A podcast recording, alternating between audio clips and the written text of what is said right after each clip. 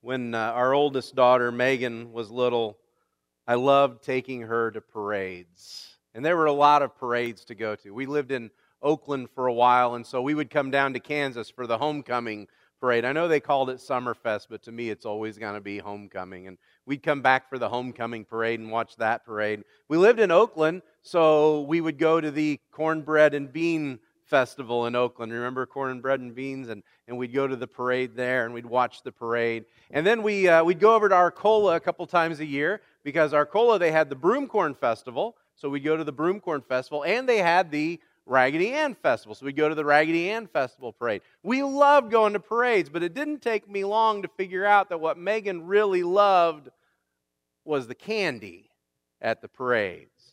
Uh, you know, you'd have all these floats go by that people had worked really hard on, and she, she really didn't care. She just wanted the candy. They'd throw candy, and she was excited. The politicians would show up, you know, and sometimes, you know, local guys, sometimes some big guys would show up, and, and they'd be handing out their buttons, and she didn't want that. She wanted candy. You know, there'd be different community groups show up, and she didn't care about that. She just cared about candy. I learned a very important thing, and that was that if, if the parade was going this way, if we started walking this way, we could fast forward the parade and we'd get all the candy we wanted and we'd see the parade in half the time. So that's a little lesson with the kids. Just keep them moving, keep them walking, and you see the parade in half the time. It's a great thing. But, but uh, what occurred to me was that she really didn't care about the parade. She, she cared about the candy. I don't know where. I don't know where she got that from, honestly. It doesn't make any sense to me. Today's the day when we celebrate a parade. We call it Palm Sunday. We remember the day that Jesus made his way into Jerusalem riding on the donkey. And, and it was a parade. It wasn't just Jesus, there were others who were walking in that parade that day, other rabbis, other teachers who were entering Jerusalem. All of their followers were shouting praises and singing as their rabbis made their way in. They laid down palm branches and cloaks to form a carpet for the donkey to walk in on we can't approach the story without understanding that this is a parade, and, and in that parade there were different members of the crowd, different crowds within the parade. We're going to look at Matthew's account of the parade today. Matthew chapter 21, verses 1 through 11. If you're using the Bibles there in the pew, it's page 826.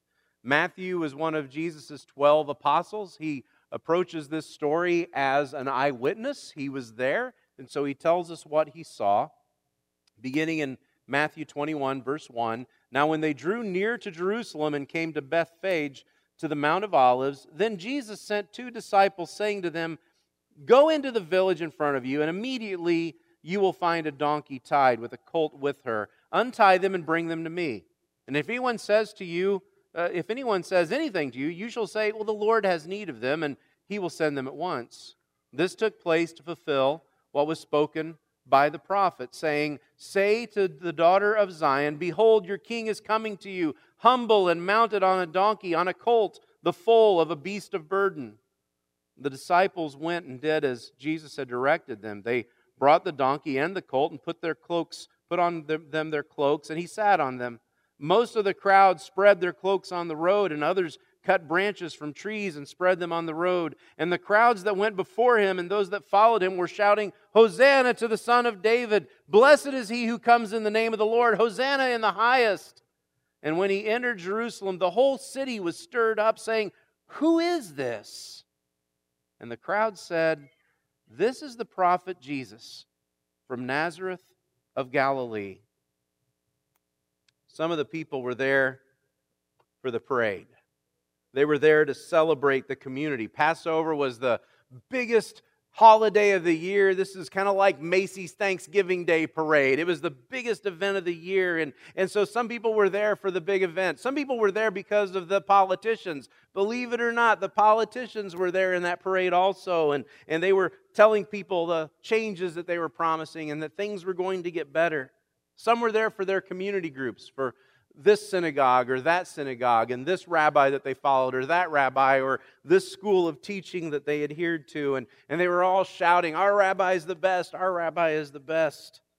And some of them were just there, I think, for the candy. Not literal candy, though, but they were there just for the excitement. They were there for the excitement to, to kind of whet their appetites and raise a little ruckus at the parade. And so you hear the question they're asking in verse 10. The question is who is this? Who's this guy on the donkey and, and what makes him so special? Uh, they asked that question because they could hear what the disciples were shouting. The disciples were shouting, Hosanna to the Son of David. And those were controversial words, and we'll come back to those in just a moment. But you know, people still listen to what Jesus' followers are shouting. They still hear what we're shouting, but what are they hearing? When they hear what we say, does it tell them who Jesus is? Who do they think that he is? If we took a hard look, or maybe a hard listen, at what we're saying and, and what we celebrate, would people know who Jesus was by our praise of him? I remember when I was a kid, every now and then on the news there would be scenes from a parade in Soviet Russia. Remember those old scenes? And, and they'd be having a big parade, and you'd see these Russian soldiers marching in their uniforms, walking in complete unison, just one big crowd of soldiers, and, and everybody would cheer and get, be all excited. And then they would start bringing the tanks through the street, right? You remember those scenes? Uh, they'd start bringing the tanks through the street, and the crowds would cheer, and they would applaud, and they'd wave. And every now and then they would bring out a missile. this huge, gigantic missile would be led through the streets, you know, this big destructive war machine, and the crowds would go wild and they would cheer and they would applaud. And then I would come to the Kansas Homecoming Parade. And they'd drive the tractors, you know, this year's tractors, through the parade. And they would drive the, the new, biggest combines through the parade. And the crowds would cheer and they would applaud and they, they would celebrate the combines just like the Russian crowds had celebrated the tanks. And, and it didn't seem all that different to me, really. I, I think we parade the things that we are passionate about. We parade things that we are passionate about. We still do that. Whether or not it's an actual parade, we parade the things that are, we're passionate about. You know, you, you scroll through Facebook and you start scrolling, and, and it's kind of like a parade, you know? It's kind of like you, you could have the little announcer there, like, well, here's the here's the parade float for the political opinions. Here's today's political opinion. You see that parade pie, and here's this cause, you know, and here's this community group being paraded by, and you can just see what everybody thinks. It's like the whole world's on parade, and there's even clowns in that parade. You know, it's really nice. You see the clowns passing by. But we parade the things that we are passionate about. And there seems to be an awful lot of shouting. And sometimes I wonder if our praise of Jesus gets lost in all of that shouting. Can people hear what we're saying about Jesus? Can people hear what we're saying about Jesus over what we're saying about the president? I want to be an equal opportunity offender right now. Whether you're for or against, whether you're on this side of the alley or that side of the alley, can people hear what you're saying about Jesus over what you're saying about the president? Can they hear your praise of Jesus over your disdain or, or your love for our political leaders? Over what you're saying about this conflict or that conflict. People are worried about building a wall. I, I sometimes think that we're building a pretty tall wall ourselves, and that wall is muffling out our praise of Jesus because we're too loud with other things. The people in Jerusalem heard amazing things being shouted about Jesus that day, and their response was to ask, Who is this? Does our praise still cause people to ask, Who is this? Or do they make assumptions about him based on the other things that we're shouting about? In verse 9, they yelled, Hosanna! Hosanna! It's a very ancient word. It, it simply meant save. If you had fallen overboard off of a ship, you would yell, Hosanna! If you were dying and uh, your last dying breath, you would yell, Hosanna! It just simply meant save. But, but they didn't just say Hosanna, they said, Hosanna in the highest. Hosanna to the Son of David. And that was different. Because whose son was the son of David? He was the king. That was a term that was only used of the king, the son of David. Hosanna to the son of David. This is our king? This, this guy riding the, the donkey? They didn't ask because of the way he looked. They didn't ask because of what he rode. They asked because of what his followers were shouting. Their praise made a difference. You got people in your life, you got friends who still haven't made up their mind about Jesus, right? You got friends who haven't made up their minds about who Jesus is. They don't know what to think about Jesus. They might watch this documentary on the Discovery Channel or this over here on History Channel, and they, they just get more confused. And they think, well, maybe he was real. Maybe he's an historic person. Maybe, you know, maybe he's someone that they just made up. They haven't figured out what they're going to do with Jesus. They don't read their Bibles, but they listen to you, don't they? They hear what you're passionate about. And when they ask the question, Who is this? what do they hear in your praise? What do they hear you shouting about? Do they hear you saying anything about who Jesus is? They don't just listen to what we say, they watch what we do. And you know, you see that in this story here also. People watch what we do. And it should cause us to ask would people know who Jesus is by our obedience to him? What people hear from us is very important. But that's not all they pay attention to. They're they're watching us. They're looking to see if there's anything different about who we are and, and about what we believe. And words alone aren't going to convince them. They want to see actions, they want to see us living it out. And sometimes that's kind of threatening to us because we know we're going to slip up. They know we're going to slip up also. Sooner or later, they're going to find a reason to call us hypocrites. Maybe that's not so bad. The fact that they know what a hypocrite looks like, maybe that should tell us they also know what a real Christian looks like that they're looking for something genuine. Maybe it means they, they know what a real Christian is like and what Jesus would really do. So here Jesus is on parade day. It's not the Rose Bowl parade. You know, it's not this big, pretty, flowery thing that he's riding on. It's not the Macy's Thanksgiving Day parade. He's not Santa Claus coming in at the end on the giant sleigh. It's Jesus, and he's riding to town on a donkey a little donkey, the, the, the colt, the foal, the, the baby. I, I often wonder, was it, were his feet dragging when he rode to town on that donkey? You just imagine Jesus dragging his toes along those, those palm branches and those cloaks.